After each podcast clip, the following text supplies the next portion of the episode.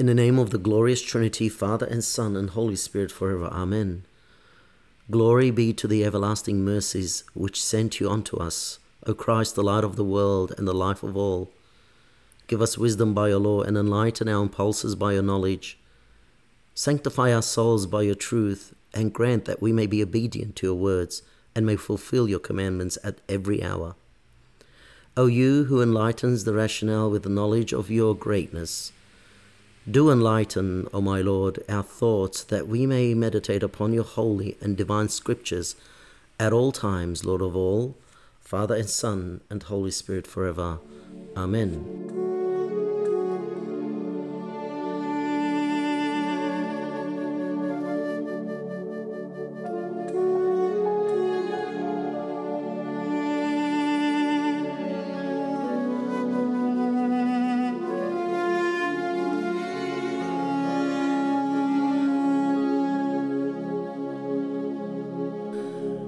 Receive the peace of our Lord and our Savior Jesus Christ. Beloved brothers and sisters in Christ and friends, um, welcome again to the uh, podcast ministry, Double Edged Sword of the Assyrian Church of the East. Um, great to have you, and thank you so much for your feedback. Um, it's it's crucial, actually. It's it's quite beneficial, and um, you know, as uh, as I've mentioned, and I always say that we don't do things just for the sake of doing things. This ministry is not just for the sake of having a ministry. It is for the glory of God, that God may be glorified in all that we do. Yes, our deeds will glorify the uh, our Lord in heaven, our heavenly Father in heaven, and as Jesus uh, commands that uh, man may see our good deeds, meaning our works, our deeds, that our heavenly Father is glorified. So it's for the glory of God and for the salvation of souls. So your feedback um, is truly appreciated, and thank you so much. Um, what I'd like to talk about today in this episode, being the fourth episode, I believe, is um, the salt and the light of the world or the earth. Now, Jesus was directing his words to his apostles. Well, they were his disciples, and in Luke we read that then they become his apostles, meaning his messengers. But we are the disciples of those apostles of our Lord. So um, in some way, or in many ways, that um, what uh, Jesus commanded his disciples to do, how they should uh, live their lives on earth and how they should conduct their ministry, um, has now been given to us as as a tradition. Oh, that's not a bad word. As a tradition and as a teaching, as a command that we must also walk the paths of the apostles who walk the paths of Christ. Christianity, the word Christian, beloved, is when we when we hear that that blessed, that amazing, that that gracious word Christian does not only pertain to those who wear a cross or those who have tattooed crosses on their bodies or those who praise Jesus every time. No, to be a Christian is to be Christ like, that we may walk the earth as Christ walked the earth. So, our, our uh, biblical passage is from the preaching of St. Matthew from the Gospel of our Lord Jesus Christ. It's chapter 5, verses 13 to 16. It's going to be in two parts. We're going to talk about the salt today and uh, most probably uh, the next episode as well, if we don't cover everything. And then our third episode will be on the light of the world, um, that we see where we fit with this. Are we truly salts? You know, Jesus said, You are, not you're going to be, you should be, strive to be. You are. That that title has been given us, that obligation, that uh, that ministry, whatever we want to call it, has been given to us from the time we've received Christ in baptism in our faith. Um, we are the salt of the earth. Let me read it to you. You are the salt of the earth or the world, but if the salt becomes insipid, meaning bland, pachta, we say in Assyrian, with with what shall it be seasoned? How can you season salt? That's what he's trying to say. It is only fit for one thing. It's good for nothing. It's only fit for throwing out and to be trodden underfoot by men.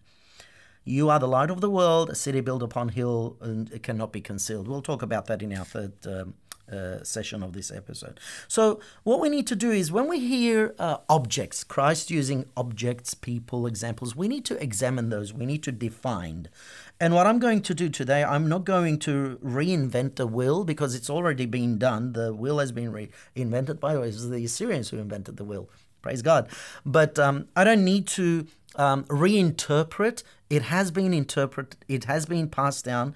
Um, it has been defined by uh, one of the bishops of the Assyrian Church of the East, Mar Ishudad, or Bishop Ishudad, who was the bishop of Merv of Hadatha, which was a Palestine village, Palestine Arab village, and he was around uh, mid 8th century, 850 AD to be precise.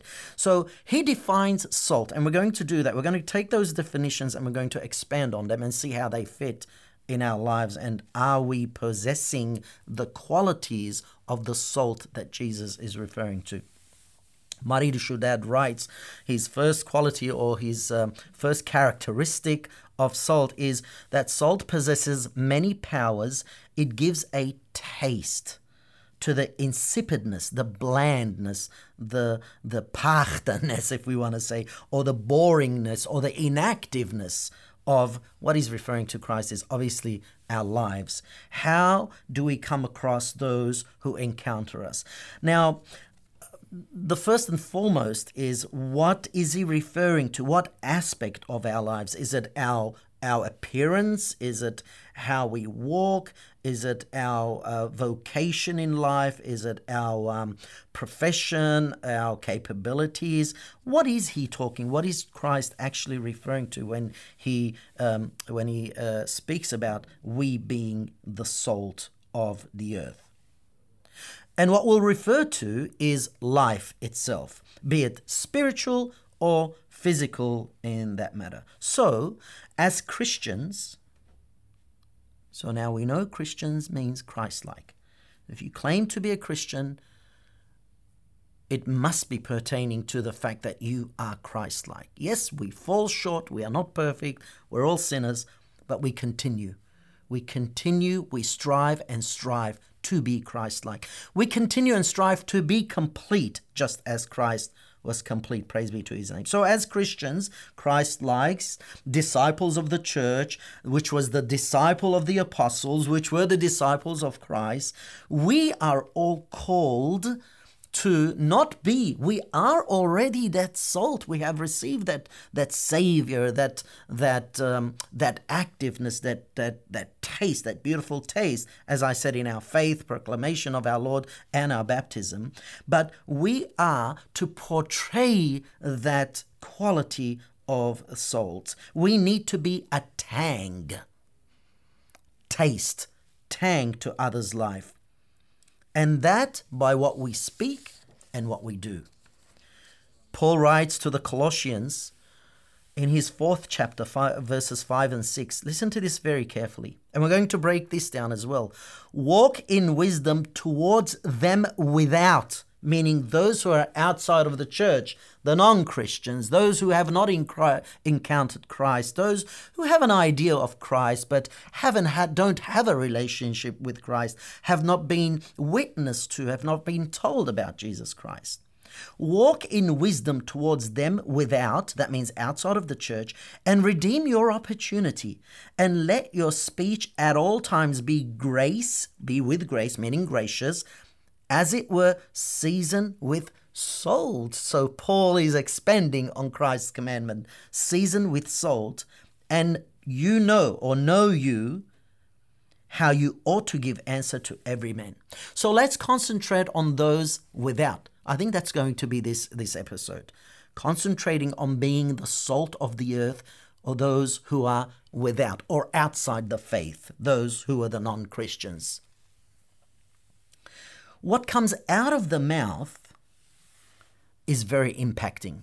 And we're talking about speech because that's what, that's what Paul says. Let your speech, what you say, what you say as a Christian can impact a person, a life that has no relationship with Christ. It can either build or it can destruct. You know, they say sticks and stones may hurt my bones, but words will never hurt me. That's not true, actually. No, words can actually destroy. Look at what St. James says in chapter 3, verse 6. Now, the tongue, what does the tongue do? In the Assyrian tradition, yeah, yeah, that's the tongue. But the tongue speaks. And what does the tongue, the tongue speak? It speaks words. Speech comes out of the mouth, moved by the tongue and the vocal cords, right? Now, the tongue is a fire and the world of sin is like a forest. And this tongue, which is one among our members, this tongue and our members, our bodies that are living in a world of sin, mars or defiles our whole body. Did you hear that? The tongue can defile the whole body. If it defiles the whole body, just imagine what it could do to that person who is experiencing what the tongue is doing and what the tongue is speaking. And it inflames the series of our generations that roll on like a wheel, wheel, and it itself is on fire. So the tongue is a very dangerous weapon, or it could be used as a very beneficial weapon. The tongue can either damage or can damage control. And we, as Christians who are the salt of the world and are to examine our words before we speak them to those who are without, that means non Christian, not in the Christian family, must be very careful what we say and what we do. Now, you can't call yourself a Christian and every second word is the F word. oh my God, Rabbi used F. Yeah, F is an alphabet in the. Um, in the uh, the English alphabet. So it's a letter in the English alphabet. I could be saying faith. Why is that? If I say the F word, everyone thinks it's the bad word. Maybe I'm talking about faith. No, but I'm I am applying the F word. You cannot call yourself a Christian, and every second word is a cussing word. You cannot call yourself a Christian, meaning Christ-like, and gossip. Christ never gossiped. Find me in the Holy Scriptures where Christ actually sat and gossiped. No, he didn't. He rebuked. He gave comfort. He gave life. He gave hope. Eh, but he rebuked. Yes, rebuking is not gossiping. He said it as it was in their faces. He gave it to his opponents in their faces. So the tongue is the most important and the most crucial member of the body, how we use to portray that soul, to give life, to give meaning to life. Let me give you an example. When we talk to those who are outside of the church about Christ, it can be uplifting, it can be encouraging, it can be impacting, and even if it's admonishing, rebuking, or reproving, but it's done in love, and the motive is to gain a soul for salvation, that is using your tongue, that is that is using the qualities of the salt with your tongue. You give hope to people. When we talk to people about Jesus Christ, talk to the non-Christians about the empty tomb. Talk about the the uh, the sacrifice that Christ offered on the cross. Talk to people that do not know Christ, have not experienced Christ, have no relationship with Christ, that Christ is the truth, the way, and the life. Without truth, there is no knowledge. Without a way, there is no going, there is no walking. And without life, there is no living.